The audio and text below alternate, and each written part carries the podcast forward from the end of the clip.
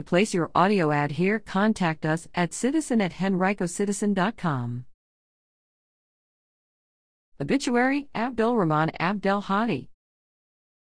Abdul Rahman Abdel Hadi, 63, of Henrico, passed away on Friday, March 19, 2021. He was preceded in death by his parents, Mustafa and Jamila Abdel Hadi.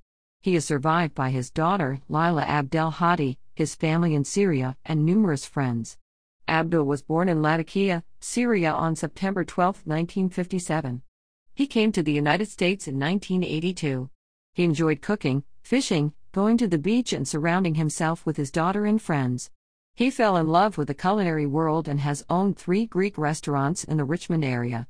He developed a large customer base that fell in love with his recipes. He took great pride in the meals he cooked for everyone. He will be missed by all who knew him. His graveside service will be held at 12 noon on Tuesday, March 30, 2021, at Westhampton Memorial Park, 10000 Patterson Avenue, Henrico.